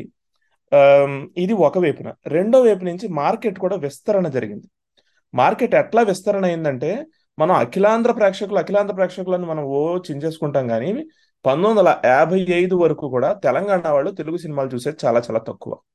తెలంగాణను మనం ఇప్పుడు ఏదైతే ప్రాంతాన్ని అంటున్నామో ఒకప్పుడు అది హైదరాబాద్ రాష్ట్రము తర్వాత అంతకుముందు హైదరాబాద్ రాజ్యము. ఈ హైదరాబాద్ రాష్ట్రం నైన్టీన్ ఫిఫ్టీ సెవెన్కు ముందు అది హైదరాబాద్ రాష్ట్రము. ఈ హైదరాబాద్ రాష్ట్రంలో తెలంగాణ ప్రాంతాల్లో అంటే ప్రస్తుతం ఉన్న తెలంగాణ ఆల్మోస్ట్ ఎక్సెప్ట్ కమాండల్ యా ఈ ప్రాంతాల్లో మోస్ట్లీ హిందీ సినిమాలకి ఎక్కువ ఆడేవి. రెండోది వాళ్ళకి చేరిక హిందీ వైపే. మీకు తెలంగాణ నుంచి ఫస్ట్ సూపర్ స్టార్ ఎవరంటే ఆయన హిందీ వైపుకి వెళ్ళాడు పైడి జయరాజ్ అని చెప్పి. పైడి జయరాజుల నాయుడు హిందీ వైపుకి వెళ్ళాడు. తప్ప తెలుగు వైపుకి రాలా. తెలుగు వైపుకి వచ్చింది ఆల్మోస్ట్ ఒకే ఒక్కడు.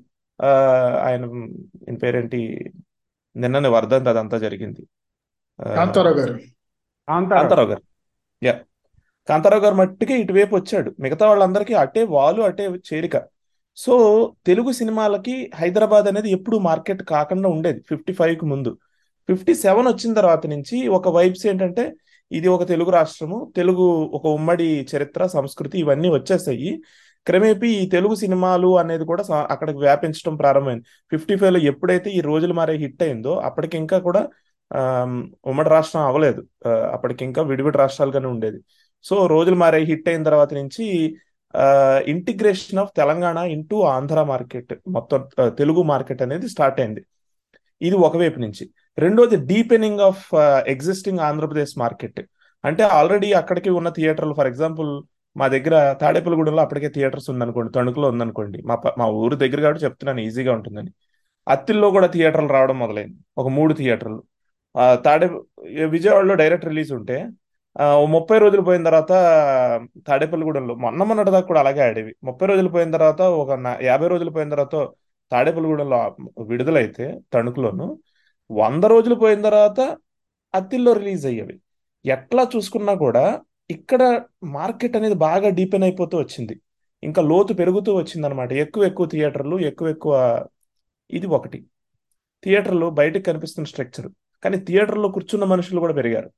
వాళ్ళు ఎట్లా పెరుగుతూ వచ్చారు అంటే అంతకుముందు దాకా ఎవరు చూశారనేది మనం స్పెసిఫిక్గా చూస్తూ పెరుగుతూ వచ్చారు. ఎప్పుడూ పెరుగుతూనే ఉన్నారు సినిమా ఆడియన్స్. కాకపోతే అరవై ఐదు దాటిన దగ్గర నుంచి ఎప్పుడైతే ఈ థియేటర్లు విస్ఫోటనం మొదలైందో ఒక్కసారిగా జనం కూడా ఎక్కువ మంది చూడడం మొదలు పెట్టారు చాలా రకాల జనం. ఇందాక నాగ్ గారు ఒక మాట చెప్పారు. వేరే రకమైన వినోద సాధనం ఉండేది కాదు అంటే విజువల్ మీడియంస్లో ఇంకే రకమైన వినోద సాధనము almost non existent except theatres live live తప్ప. ఫర్ ఎగ్జాంపుల్ లైవ్ అంటే I mean to say theatres అప్పటికి ఉండేవి. థియేటర్స్ నాటకం అప్పటికి నాటక రంగం అప్పటికి కూడా ఉండేది కొన ఊపిరితో ఉండింది. నా నాటక రంగం. తగ్గిపోతూ తగ్గిపోతూ వచ్చింది. దాని వెలుగు అనేది ఆరిపోతూ ఉన్న దశ అనమాట డెబ్బైలు. అండ్ మన తెలుగు వాళ్ళకి ఒక వింత ఉంది. ఆ, సినిమా నాటకాన్ని చంపి పుట్టింది అని చెప్పి అందరు నాటకాలకు సంబంధించిన వాళ్ళు బాధపడతారు. నాటకం చాలా కళలను చంపి పుట్టింది. వీధి భాగవతాల దగ్గర నుంచి చిందు యక్షగానాలు ఇలాంటి వాటి దగ్గర నుంచి ఎన్ని కళలను చంపితే ఒక నాటకం పుట్టింది. ఆ నాటకాన్ని చంపి సినిమా పుట్టింది ఆల్మోస్ట్. చంపిందంటే లిటరల్గా తీసుకోవద్దు ఇప్పటికీ నాటకం ఉంది కదా అనొద్దు. ఆ నాటకాల ప్రేక్షకులనే సినిమా అనేది ఇముడ్చుకుంది తన తనలోకి. ఇట్లా ప్రేక్షకులు కూడా పెరుగుతూ వచ్చారు.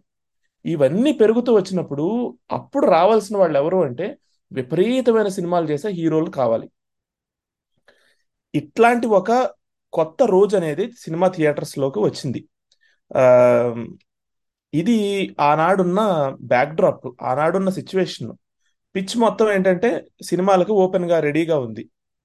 అలాంటి రోజుల్లో స్టూడెంట్లు కుర్రాళ్ళు అమ్మాయిలు ఉద్యోగాలు చేసేవాళ్ళు వ్యాపారస్తులు ఊళ్ళో ఉన్న వ్యవసాయ కూలీలు భూస్వాములు ఇళ్ళల్లో ఉన్న గృహిణులు ముసలివాళ్ళు ఇందాక ఆయన చెప్పినట్టు ఐదేళ్ళ పిల్లలతో సహితంగా సినిమాలు చూడడం అనేది మొదలైపోయింది. అంతకుముందు చూసేవారు కానీ ఎంత విస్తృతి ఎంత వేగంగా ఎంత ఎక్కువ మంది చూడడం అనేది బాగా అరుదు. దీన్ని మనం బాగా ఎన్కాప్సులేట్ చేయాలంటే స్మితా పాటిల్ ఒక ఉదాహరణ చెప్పారు. బాలీవుడ్ నటి స్మితా పాటిల్. ఉదాహరణ ఏంటంటే ఆవిడకి ఒక బెచ్చగత తెలుసట బొంబాయిలో. ఓ సినిమాలో క్యారెక్టర్ కోసం దేనికోసం ఆవిడ అబ్జర్వ్ చేసేవారట. ఈ బెచ్చగత్త ఏం చేసేదట అంటేనట బెచ్చ భిక్షం అడుక్కునే అమ్మాయి ముంబైలో. ఆవిడ దగ్గర కొంచెం డబ్బులు మిగులుతాయి కదా కొంత డబ్బులు మాత్రం చాలా జాగ్రత్తగా లోపల ఎక్కడో ప్రైవేట్ పార్ట్స్లో మిగతా వాళ్ళు ఎవరు కూడా వాళ్ళ ఫ్యామిలీ మెంబర్స్ ఎవరు కూడా ఆమెని దొరకని విధంగా చాలా జాగ్రత్తగా దాచుకుని ఆ డబ్బులు తీసుకుని అమితాబ్ బచ్చన్ సినిమాలు మొదటి రోజున చూసేదంట ఆమె. అమ్మాయి అంటే ఆమె బ్రతికేదే ఆ మీనియల్ మనీ మీద. వాటిల్లోంచి కూడా తీసి సినిమాకి డబ్బులు పెట్టుబడి పెట్టారు అంటే ఆ సినిమా అనేది ఎంత మెగా అయిపోయిందనేది ఆనాటికి చాలా కళ్ళకు కనిపిస్తుంది. ఈవేళకి మనకేమనిపిస్తుంది అంటే వందల కోట్లు సంపాదిస్తుంది కదా సినిమా ఇండస్ట్రీ అనిపిస్తుంది. అంటే వందల కోట్లు సంపాదిస్తే సంపాదించి ఉండొచ్చు కాక. కానీ అదంతా కూడా ఆ పివి నరసింహారావు గారి తర్వాత వచ్చిన వ్యవసాయ ఆర్థిక సంస్కరణల వల్ల మనందరి జేబులు కాస్త బలిసి ఉండడం వల్ల వచ్చిన బలుపే తప్పించి ఆనాటి ఒరిజినల్గా సినిమా ఇండస్ట్రీ ఆనాడు ఎంతమందిని టచ్ చేసిందో అంతమందిని ఇవాళ థియేటర్స్ టచ్ చేయట్లా.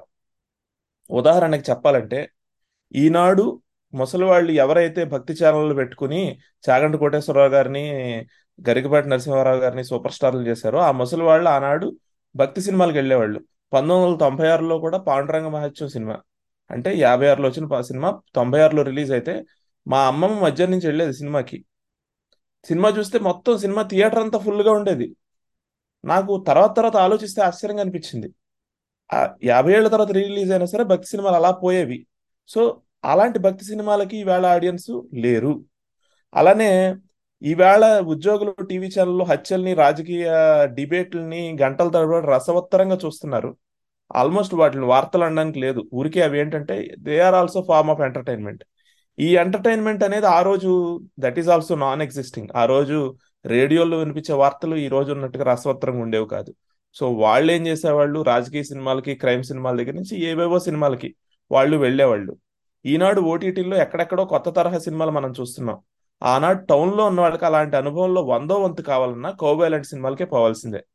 సిటీల్లో ఉన్న వాళ్ళు ఈవెన్ విశ్వనాథ్ సత్యనారాయణ గారు కూడా ఆ రోజుల్లో వచ్చే హాలీవుడ్ సినిమాలు చూసేవాళ్ళు. థియేటర్స్కి పోయి ఇంగ్లీష్ సినిమాలు. సిటీలో ఉన్న వాళ్ళకి ఉండేది యాక్సెస్.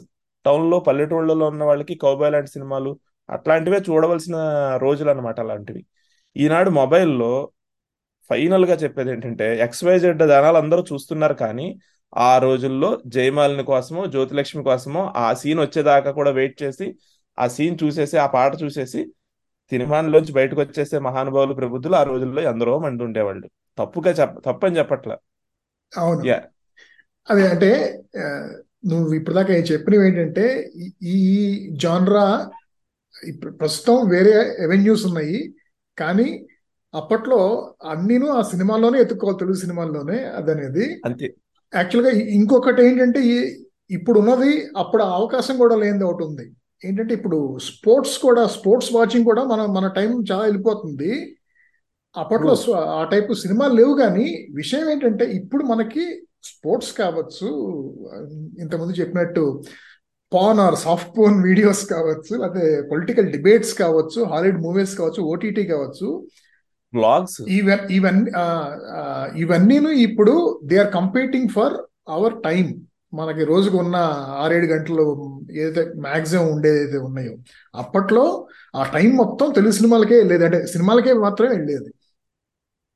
విజువల్గా ఉన్న విజువల్గా ఉన్నదంతా. అంటే అప్పట్లో పుస్తకాలు పత్రికలు ఉండేవి. అవి లేవని కాదు. బట్ విజువల్ మీడియా ఏదైతే చాలా పవర్ఫుల్ ఉందో అది కేవలం ఇదే. మధ్యాహ్నం నుంచి ఇప్పుడు ఈయన ఈయన పేరేంటి మరి? శోభన్ బాబు ఒక సూపర్ స్టార్గా నిలబడ్డాడంటే ఒక ముఖ్యమైన కారణం ఏంటంటే మధ్యాహ్నం వంట చేసేసుకుని తినేసి చక్కగా పిల్ల పిల్లలు భ- భర్త ఇంటికి వచ్చే లోపు సినిమాలు చూద్దాం అనుకునే మ్యాట్ని ప్రేక్షకురాళ్ళ వల్ల అంటే గృహిణులు వెళ్ళి చూసేవాళ్ళు హ్యాపీగా ఆ సినిమాలు. ఇప్పుడు వాళ్ళు కూడా వెళ్ళట్లేదు సినిమా. మనకు తెలియదు ఏముంది? మొత్తం అందరూ కూడా హ్యాపీగా వ్లాగ్స్ చూసుకుంటున్నారు. లేదంటే ఇంతకుముందు సీరియల్స్ చూసేవాళ్ళు. సో ఇంత బ్రహ్మాండమైన ఒక స్పేస్ అనేది తయారైంది సినిమాలకి. ఇంత బ్రహ్మాండమైన స్పేస్ని ఫిల్ చేయాలి అని అంటే ఇంతకు ముందు చెప్పినట్టుగా క్వాలిటీగా సినిమాలు చెక్కుకుంటూ తీస్తూ ఉంటే అయ్యే పని కాదు. అండ్ డబ్బులు విపరీతంగా పోస్తున్నారు. ఇంతమంది విపరీతంగా పోస్తున్నప్పుడు సినిమాలు విపరీతంగా వస్తూ ఉండాలి. ఫ్యాక్టరీ ప్రోడక్ట్ లాగా. అలాంటి ఫ్యాక్టరీ ప్రోడక్ట్లో ఒక మిషన్లా పనిచేసిన వాడు కృష్ణ. ఆ టైంలో ఎంటర్ అయిన వాళ్ళు కృష్ణ శోభన్ బాబు కృష్ణరాజు వీళ్ళు ముగ్గురు ఆ టైంలో ఎంటర్ అయిన వాళ్ళు. రామారావు నాగేశ్వరరావు అంతకు ముందు ఉన్నారు. రామారావు నాగేశ్వరరావు గొప్పదనం ఒకటి చెప్పుకోవాలి ఇక్కడ. చాలా మంది తిడతారు ఈ విషయాన్ని. కానీ మనం తిరగేసి చెప్పుకోవాలి. కెరీర్ పరంగా చూసుకుంటే రామారావు నాగేశ్వరరావు పంతొమ్మిది వందల యాభై ఏడులో మాయాబజార్ చూశారు. కేవీ రెడ్డి గారితో పనిచేశారు. వాళ్ళకి అదే ఇష్టం. రామారావు సినిమా తీయాలనుకుంటే ఆరేడు నెలలు స్క్రిప్ట్ మీద వర్క్ చేసేవాడు రాత్రిపూట్ల తన ఖాళీ దొరికినప్పుడు. అట్లా బ్రహ్మాండంగా సీతారామ కళ్యాణం లాంటి సినిమాలు తీశారు. నాగేశ్వరరావు కూడా మధుసూదన్ రావు గారు ఇలాంటి నిర్మాతలతోటి ఆదురి సుబ్బారావు గారు లాంటి వాళ్ళతోటి పనిచేశారు. ప్రణాళిక ఉండేది పక్కగా.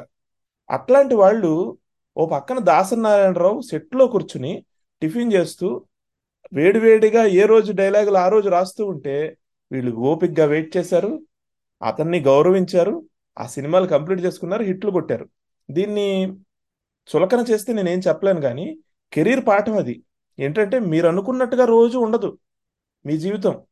మీరు అనుకున్నట్టుగా రోజు మీరు అనుకున్న సినిమాలు మీరు అనుకున్న లైఫ్ మీరు అనుకున్న కెరీర్లు ఉండవు. ఉండనప్పుడు వాళ్ళు దాన్ని అలా మలుచుకున్నారు.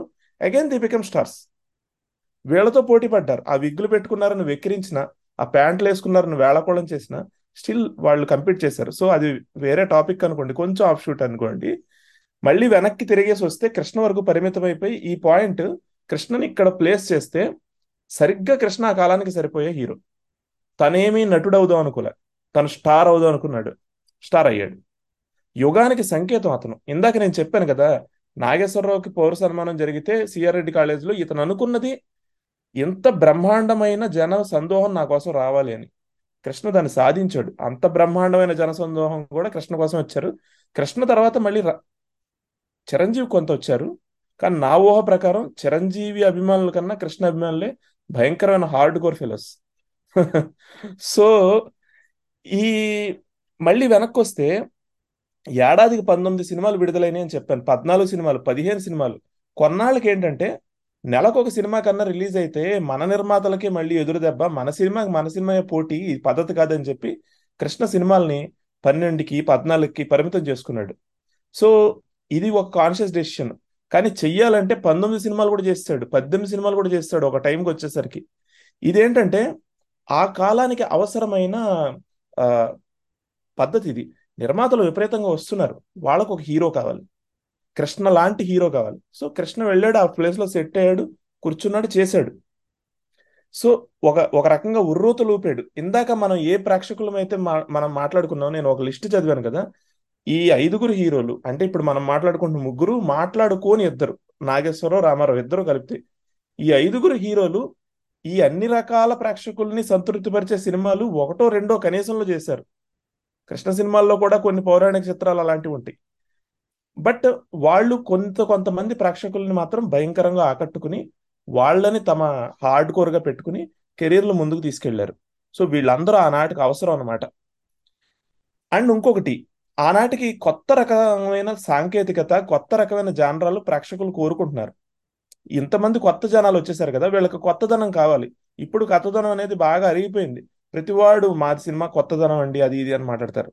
బట్ కృష్ణ ఆనాటికి మిగతా వాళ్ళు వీళ్ళందరూ కనిపెట్టగలిగారని నేను అనుకోవట్లే. నాగేశ్వర రామారావు వీళ్ళందరూ. ముందుగానే కృష్ణ కనిపెట్టేశాడు. ఏంటంటే ఈ కొత్తదనం అనేది కీ అని చెప్పి కనిపెట్టేశాడు. కనిపెట్టి అతను he played with it repeatedly again and again even సింహాసనం సినిమా కూడా కొత్త సాంకేతికతతో రిలీజ్ చేశాడు. అట్లా అతని కెరీర్లో వెళ్ళే కొద్దీ వెళ్ళే కొద్దీ కూడా ఆ సాంకేతికత అనేది ఒక బలంగా ఉపయోగించుకున్నాడు. అండ్ ఇందాక అనుకున్నట్టు కౌబాయ్ అనేది ఎక్కడో అమెరికన్ వైల్డ్ వెస్ట్ లోది. దాన్ని తీసుకొచ్చి ఇక్కడ ప్లాన్ చేయడం అంటే ఓ ఎంత విచిత్రం అనమాట చేశాడు. జేమ్స్ బాండ్ కావచ్చు లేదంటే అవేకళ్ళు లాంటి విచిత్రమైన సినిమాలు కావచ్చు చాలా రకాల సినిమాలు అతను చేశాడు. అండ్ మన వాళ్ళు చెప్తారు కదా తొలి ఆర్ఓ అతనే తొలి సెవెంటీ ఎంఎం అతను చేసింది తొలి stereophonic six six track sound అతనే చేశాడు ఫుల్ స్కోప్ అతనే చేశాడు ఇలాంటివన్నీ చెప్తారు కదా. సో కృష్ణ అవన్నీ కూడా చేయగలిగాడు. దానికి స్కోప్ కూడా వేరేది ఉందన్నమాట. కారణాలు రాజకీయ ఆర్థిక కారణాలు ఏంటంటే అమెరికా నుంచి మిగతా దేశాల నుంచి దిగుమతులు అంతకుముందు నెహ్రూ కంట్రోల్ చేసేవాడు. తర్వాత ఇందిరాగాంధీ వచ్చిన కంట్రోల్స్ తీసేసింది చాలా వరకు. సో వీళ్ళని చేయడానికి స్కోప్ కూడా వీళ్ళకి దొరికింది. ఇవన్నీ అతను ఉపయోగించుకున్నాడు. ఇక కృష్ణకి తనకున్న పరిమితులు బాగా తెలుసు. తన కాలం బాగా తెలుసు. తనకున్న పరిమితులు ఏంటంటే నటన ఏది గొప్పగా ఉండదని ఎవరెవరు అన్న సంగతి పక్కన పెట్టండి.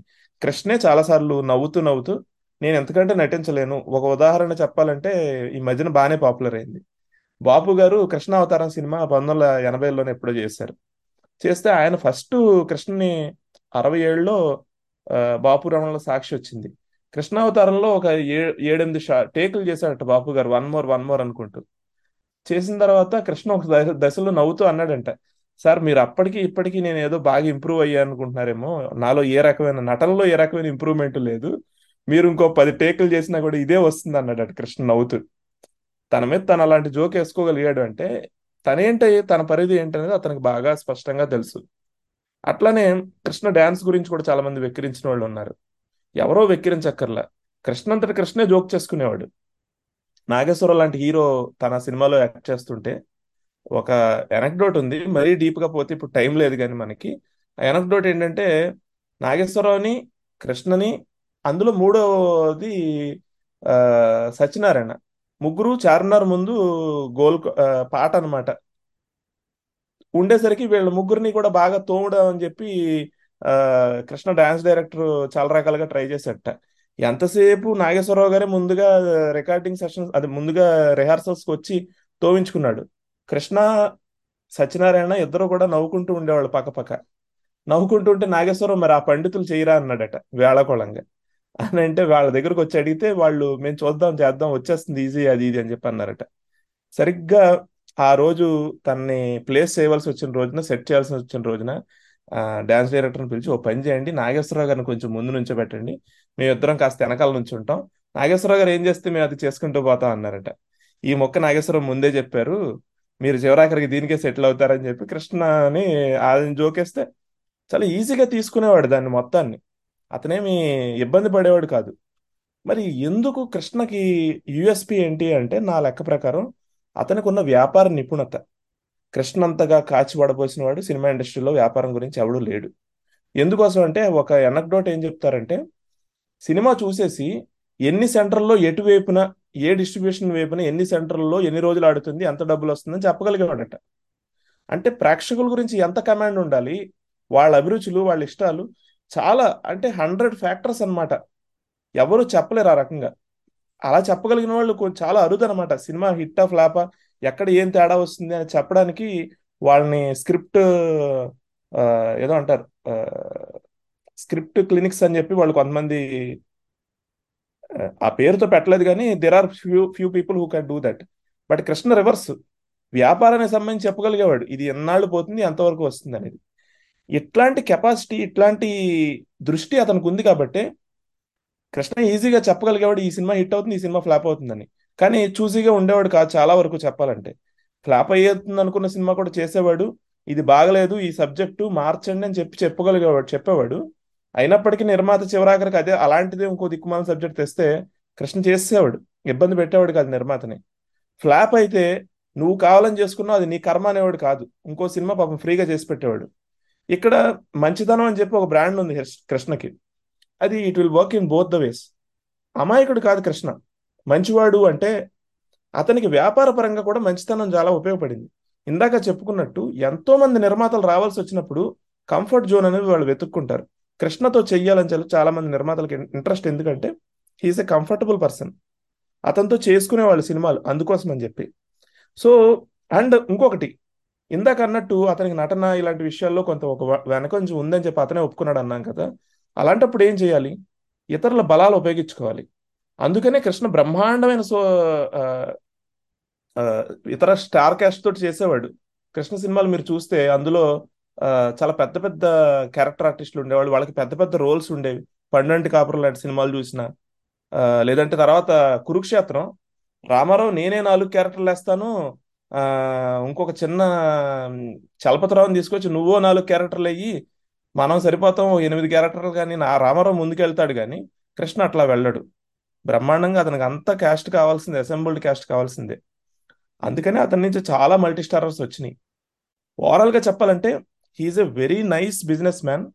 నా ఉద్దేశంలో కృష్ణ కనుక నిర్మాత అయ్యుంటే తెలుగు సినిమా కృష్ణ ఆల్రెడీ నిర్మించాడు సినిమాలు. ఫుల్ టైం నిర్మాత అయ్యుంటే తెలుగు సినిమా చరిత్రలో నిలిచిపోదగిన నిర్మాతలు మనం చెప్పుకుంటాం కదా పెద్ద పెద్ద నిర్మాతలు అందులో కృష్ణ కూడా ఒకడు అయ్యి ఉండేవాడు డెఫినెట్గా సో ఇట్లా ఇది ఇక్కడ మనం ఓవరాల్గా కృష్ణ కెరీర్ని ఈ రకంగా ప్లేస్ చేసేది ఇక్కడ అనమాట చరిత్రలో కృష్ణ స్థానం అలాంటిది. అతను ఒక టైలర్ మేడ్ పొజిషన్లో అతను ఫిట్ అయ్యాడు దాన్ని అర్థం చేసుకున్నాడు దాన్ని చేశాడు చాలా కష్టపడ్డాడు ఆ క్రమంలో. అతను వదిలి వెళ్ళింది ఏంటంటే మహేష్ బాబుకి ఒకటి వదిలి వెళ్ళాడు. ఏంటంటే ఫ్యామిలీ టైం చాలా ఇంపార్టెంట్ నువ్వు ఫ్యామిలీ టైం ఇవ్వకపోతే చాలా తప్పు అన్న విషయం అతను ఏం చెప్పుండడు బహుశా చేసి చూపించాడు.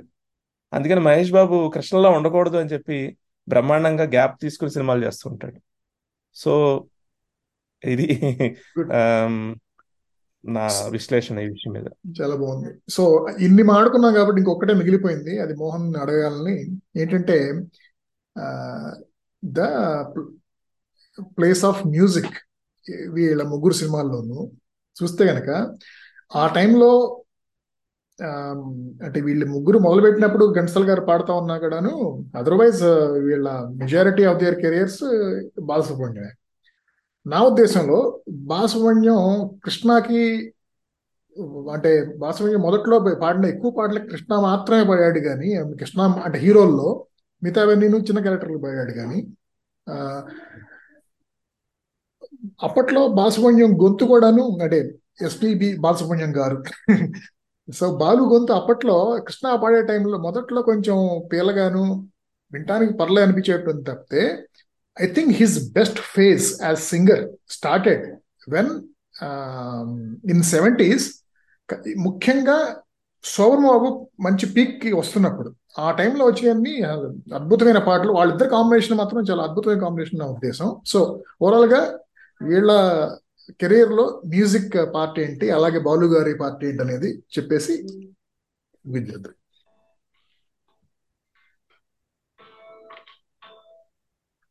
మ్యూజిక్ విషయానికి వస్తే వీళ్ళ ముగ్గురి ఎరాని బాగా సుసంపన్నం చేయడం.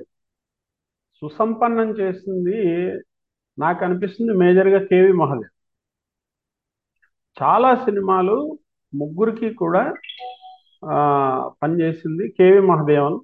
చాలా సినిమాలు. హిట్ కావచ్చు కొన్ని పాటలు అటు ఇటు అయి ఉండొచ్చు కానీ ఆ ట్రాన్స్ఫర్మేషన్ ఆ ఎర ఏదైతే మారుతూ వచ్చిందో దాన్ని కేవి మహాదేవన్ ఎక్కువ తీసుకున్నారు. ఇంకా ఎస్పి కోదండపాణి ఇలాంటి వాళ్ళు చాలా సినిమాలు ఉన్నాయి. అయితే సింగర్ విషయానికి వచ్చేటప్పటికి ఈ ముగ్గురికి కూడా ఘంటసాల ఎప్పుడో అప్పుడు పాడే కొన్ని పాటలు హిట్ సాంగ్స్ కూడా ఉన్నాయి మంచివే.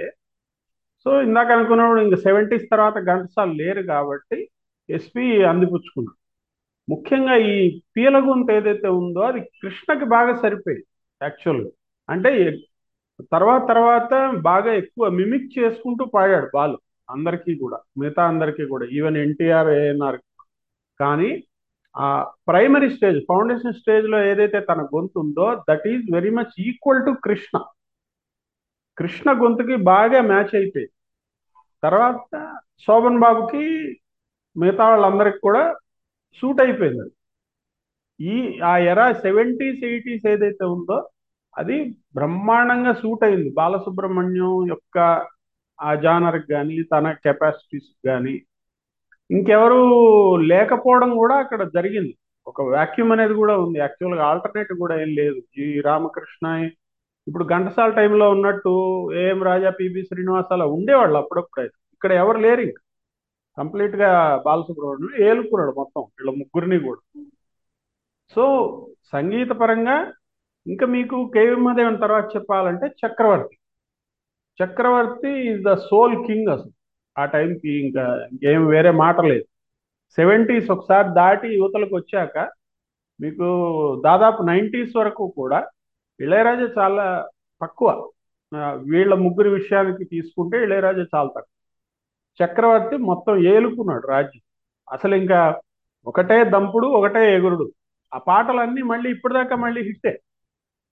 ఏవి అల్లటప్ప పాటలు మళ్ళీ కాదు. అన్ని పాటలు హిట్టే మళ్ళీ. అలాగా సంగీత పరంగా ఆ నేపథ్య సంగీతం ఈ గాయకుడి పరంగా తీసుకుంటే ఈ ముగ్గురిదే నాకు ఎక్కువ కనిపిస్తుంది స్క్రీన్ పై బాగుంది. బాగా చెప్పారు. అది ఒక చిన్న పాయింట్ అండి. చెప్పండి. చాలా చిన్న పాయింట్ బాలు ఒక రకంగా ఇందాక కృష్ణ అన్నాం కదా ఆ యుగానికి బాలు కూడా ఒకనొక రిప్రజెంటేషన్ వీళ్ళందరూ ఓవర్ వర్కింగ్ ఫిలోస్ కృష్ణ నిద్రపోతుంటే షాట్లు తీసుకునేవారంట. ఏంటంటే నిద్రపోతున్న షాట్లు సినిమాలు అవ్వాలి కదా లాస్ట్ మినిట్ వరకు. సో నిద్రపోతున్న షాట్లు తీసుకున్నారు అలాగే బాలు కూడా పాపం తన పిల్లల ఎదుగుదల అనేది చూడలేదు. అతను వాళ్ళు ఏం చదువుకుంటున్నారు ఎక్కడ ఉన్నాడో ఏం చూడలేదు. అండ్ ఇంకొకడు వేటూరి. ఆ అర నిమిషంలో పాట రాసి అవతల పడేయడం. అంటే అది అది చాలా మార్లెస్గా కూడా ఉండడం. On its own right Sitarama Sastri garu లాగా చెక్కుతూ కూర్చునేందుకు టైం కాదు అసలు అది. సో అలా ఇట్స్ లైక్ ఏ ఆ ఎరాని వీళ్ళందరూ కూడా ఎంబాడీ చేశారు. అది బాలసుబ్రహ్మణ్యం కూడా వన్ ఆఫ్ ద పీపుల్ ఆ టైంలో మారథాన్ మారథాన్ అన్నమాట. అదే ఆ వెరీ రన్నింగ్ రేస్లో వీళ్ళందరూ పరుగులు. అదే వెరీ గుడ్ పాయింట్ ఏంటంటే కృష్ణ ఎస్పి బాలసుబ్రహ్మణ్యం వేటూరి చక్రవర్తి. ఆ నలుగురును కరెక్ట్గా ఆ శకానికి కావాల్సిన వాళ్ళు వాళ్ళు. అంతే. నేను ఈ సినిమా చేయను ఆ సినిమా చేయను అంతకు ముందు ఈయన ఆత్రేయ గారు చాలా ఇబ్బందులు పెట్టేవారు. ఈ శకం స్టార్ట్ అవుతున్న టైంలో ఆత్రేయ గారితో ఘర్షణ ఒకటి ఉండేది. ఏంటంటే పాపం వీళ్ళకి పాటలు సినిమాలు రిలీజ్ అవ్వాలి. ఆత్రేయ గారు ఏంటంటే కూల్గా రాస్తాను ఇస్తాను అన్నట్టుగా ఉండేవాడు. సో వాళ్ళకి వీళ్ళకి మధ్యన ఘర్షణ మనం చాలా సినిమాల్లో చెప్పుకుంటాం అదొకటి. రెండో సాలూరు రాజేశ్వరరావు గారు చాలా సినిమాలు లెఫ్ట్ లెగ్తో తన్ని అవతల వదిలేసేవాడు. ఇట్లా తన్ని వదిలేసే వాళ్ళ టైం కాదు అది వాళ్ళు చేసేయాలి ఏదైతే అది తర్వాత సంగతి. వాళ్ళు ఇవ్వాల్సిన బెస్ట్ వాళ్ళు ఇచ్చేయాలి. ఆ టైప్లో ఉంటేనే ఆ రోజు నడిచేది. గుడ్. సో మనం ఈవెన్ డైరెక్టర్ల పరంగా చూసుకున్నా కూడా ఈవెన్ డైరెక్టర్స్ పరంగా కూడా చూసుకున్నా కూడా రాఘవేంద్రరావు దాసనారాయణరావు ఈ కోదండరామారెడ్డి ఈ ఈ ఆ ఆ తరం డైరెక్టర్లు కూడా అసలు ఇంకా ఫుల్ ఫ్లెడ్జెడ్గా వాళ్ళని పిండుకోవడం అన్నమాట. రా అంత దాసనారాయణరావు టైం మూడు సినిమాలు ఒకసారి చేసేవాడు. రెండు సినిమాలు మూడు సినిమాలు ఒకసారి చేసేవాడు.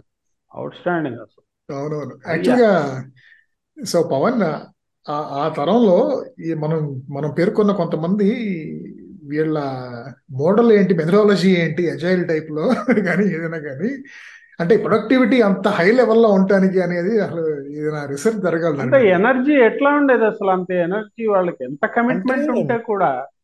ఎనర్జీ అంటే వీళ్ళు ఇప్పుడు డైరెక్టర్గా రా- రాఘవేంద్ర రావు లేదా రాఘవేంద్ర రావు కానీ దాసనారాయణరావు కానీ వాళ్ళు ఓన్లీ డైరెక్టర్స్ కాదు. They know production design and Balasubrahmanyam only singer కాదు.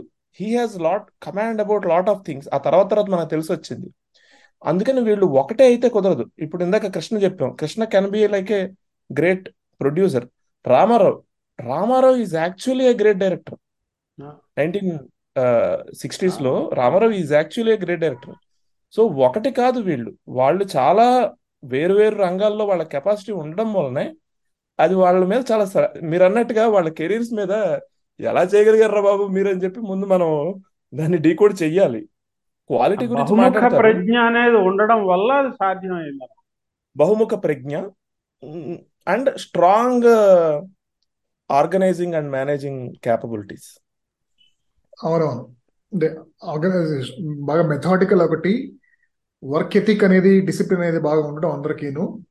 ఆ, వచ్చిన ఏ అవకాశాన్ని వదులుకోకుండా అంతాను దాన్ని అందిపుచ్చుకోవటం అనేది ఒకటి. పరస్పర గౌరవం కూడా. పరస్పర గౌరవం. వీళ్ళలో ఉన్నవాళ్ళు ఇప్పట్లాగా హీరోల్ని బాగా పైకి పెట్టేసి మిగతా టెక్నీషియన్స్ని ఎక్కడో కింద పెట్టేసి అలా చూడకుండా అందరూ అసలు ఒకళ్ళకొకళ్ళు గౌరవం ఇచ్చుకోవడం కూడా బాగా ఉండేది అనిపిస్తుంది. ఉండేది బట్ ఏంటంటే అంటే ఒకటి ఈనాడు ఏదో చెడిపోయింది. ఇదే స్ట్రెచ్లో మనం చిన్న పాయింట్ కృష్ణ మహేష్ బాబు కంపేర్ చేస్తే మహేష్ బాబు సంవత్సరానికి ఒక సినిమా రెండు సినిమాలు చేయడం ఒక రెండు సంవత్సరాలకు ఒక సినిమా చేయడం అనేది కొంచెం ఫార్ ఫెచ్డ్ కావచ్చు కానీ అదేమి మార్కెట్కి ఎగనెస్ట్ కాదు. ఎందుకంటే ఈ రోజు కృష్ణ గారికి ఉన్నంత మంది ఆడియన్స్ లేరు. థియేటర్స్కి వచ్చి చూసేందుకు. వాళ్ళేం చేయాలంటే చాలా కాలం పాటు బిల్డ్ చేసుకుంటూ చేసుకుంటూ చేసుకుంటూ ఒక్క రోజు రిలీజ్ చేస్తే మూడు రోజుల్లో మొత్తం డబ్బులు వచ్చేయాలి. అది ఇవాళ మోడల్. అందువల్ల ఎవ్వరు కూడా తెలివి తక్కువ ఏం కాదు. వాళ్ళు చేయవలసిన పనే వాళ్ళు చేస్తున్నారు. ఇండస్ట్రీ కళకళలాడాలంటే ఆ సంవత్సరానికి ఒక రెండు సినిమాలన్నా చెయ్యాలి పెద్ద హీరోస్ అంటారు.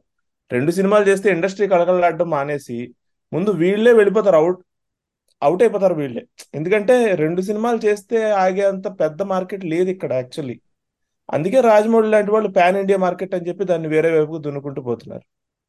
సో అది మార్కెట్ సూత్రాలకు అనుగుణంగానే ఇది వెళ్తుంది తప్ప వ్యక్తిగతమైన చాయిస్లు ఇష్టాలు అది అంటే కంచిగా ఎస్ఎస్ కంచి గారితో మాట్లాడినప్పుడు కూడాను ఈ పాయింట్ ఎప్పుడు చెప్పారు. ఏంటంటే అంతకుముందు ఒక సినిమా తీస్తే గనక అన్ని వర్గాల ప్రేక్షకులు వచ్చి చూసేవాళ్ళు.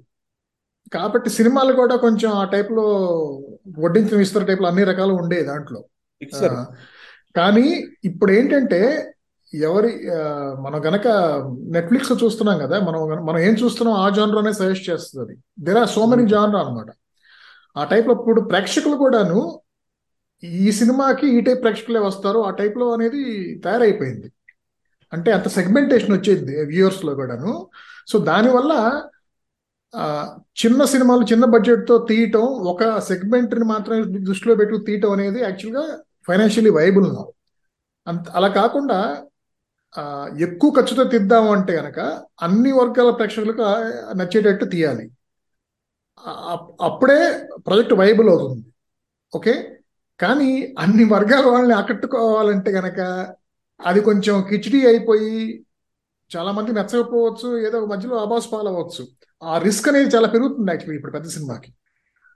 పైగా జనానికి సంవత్సరానికి ఇన్ని కన్నా ఎక్కువ సినిమాలు చూడరు. ఇప్పుడు మీరు అన్నట్టుగా మీరు అన్న పాయింట్ చాలా కరెక్ట్. అన్ని వర్గాలు రావాలి అని అంటే చాలా లాట్ ఆఫ్ బిల్డప్ కావాలి వెనకాల నుంచి. ఒక సంవత్సరం సంవత్సరం నుంచి బిల్డప్ కావాలి దానికి. జరిగి జరిగి జరిగి జరిగి ఆ రోజుకి వచ్చేసరికి పళ్ళు మన పేలితే సినిమా హిట్ అవుతుంది. కానీ అలాంటివి సంవత్సరానికి ఎన్నో సినిమాలు చూడరు. ఎవడికి వాడు లిమిట్ చేసేసుకున్నాడు ఆల్రెడీ. మనమందరం కూడా సంవత్సరానికి ఎన్ని సినిమాలు చూస్తాము? కౌంట్ వేళ్ళ మీద కౌంట్ చేసేవి. అప్పట్లో అలా ఉండేది కాదు కాబట్టి ఆనాడు అలా నడిచింది. ఇప్పట్లో ఇలా ఉంది కాబట్టి ఇలా ఉంది. లేకపోతే మహేష్ బాబు మహేష్ బాబు సంగతి పక్కన పెట్టండి. అల్లు అర్జున్ అయినా కూడా సంవత్సరానికి మూడు సినిమాలు చేయడానికి వాళ్ళేమి మడి కట్టుకుని ఏం కూర్చోలేదు. చెయ్యము అని చెప్పి వాళ్ళకేం రూల్ లేదు. చేస్తే వర్కౌట్ అవ్వదు అంతే. ఎయిటీస్లో అలాగే ఉండేది. ప్రతి దాదాపు ఆల్టర్నేట్ డేస్ వెళ్ళేవాళ్ళం సినిమా సాయంత్రం పూట. గుడ్. సో చాలా మన మంచి పాయింట్స్ కవర్ చేశారు. సో పవన్ అండ్ మోహన్ శ్రీధర్ గారి మధ్యలో డ్రాప్ అవుట్ అవ్వ వచ్చింది ముగ్గురికి మరొక్కసారి ధన్యవాదాలు. చాలా మంచి విషయాలు చెప్పి మీకు చాలా ప్రత్యేకంగా కృతజ్ఞతలు. ఎందుకంటే టైంలీ పట్టుకొస్తారు టాపిక్ ఆ టైం తగిన టాపిక్ ఎంచుకొని మొత్తం మళ్ళీ ట్రిగ్గర్ చేసి అందరినీ బయటికి లాగుతారు. అన్ని బయటికి చెప్పిస్తారు. ఎన్ని జ్ఞాపకాలు అంటే అసలు ఒక్కసారి కేవలం వాళ్ళ సినిమా లిస్ట్ చూసుకుంటే చాలు లక్షా తొంభై జ్ఞాపకాలు గుర్తొస్తాయి. అది మీలాంటి వాళ్ళు పూనుకోబట్టే సాధ్యం అవుతుంది దానికి మీకు ప్రత్యేకంగా థ్యాంక్స్ థ్యాంక్స్ మోహన్ ఈ నేను ఇందాక అన్నట్టు ఇది చాలా టైమ్లీ అండ్ చాలా బాగా ప్లాన్ కూడా చేశారు. ఇప్పుడు దీన్ని ఈజీగా ఇంకెవరినైతే నాగేశ్వర రామారావుని కూడా పెట్టుకొచ్చేద్దాం అనుకునేవాళ్ళు. కానీ ఇక్కడున్న టైంలో అది సెట్ కాదు. కానీ వీళ్ళ ముగ్గురు గురించి మాట్లాడుకుంటే నాగేశ్వరరావు రామారావు ఆ పీరియడ్లో చేసిన సినిమాలు ఆల్మోస్ట్ అది మొత్తం కవర్ అయిపోయినట్టే.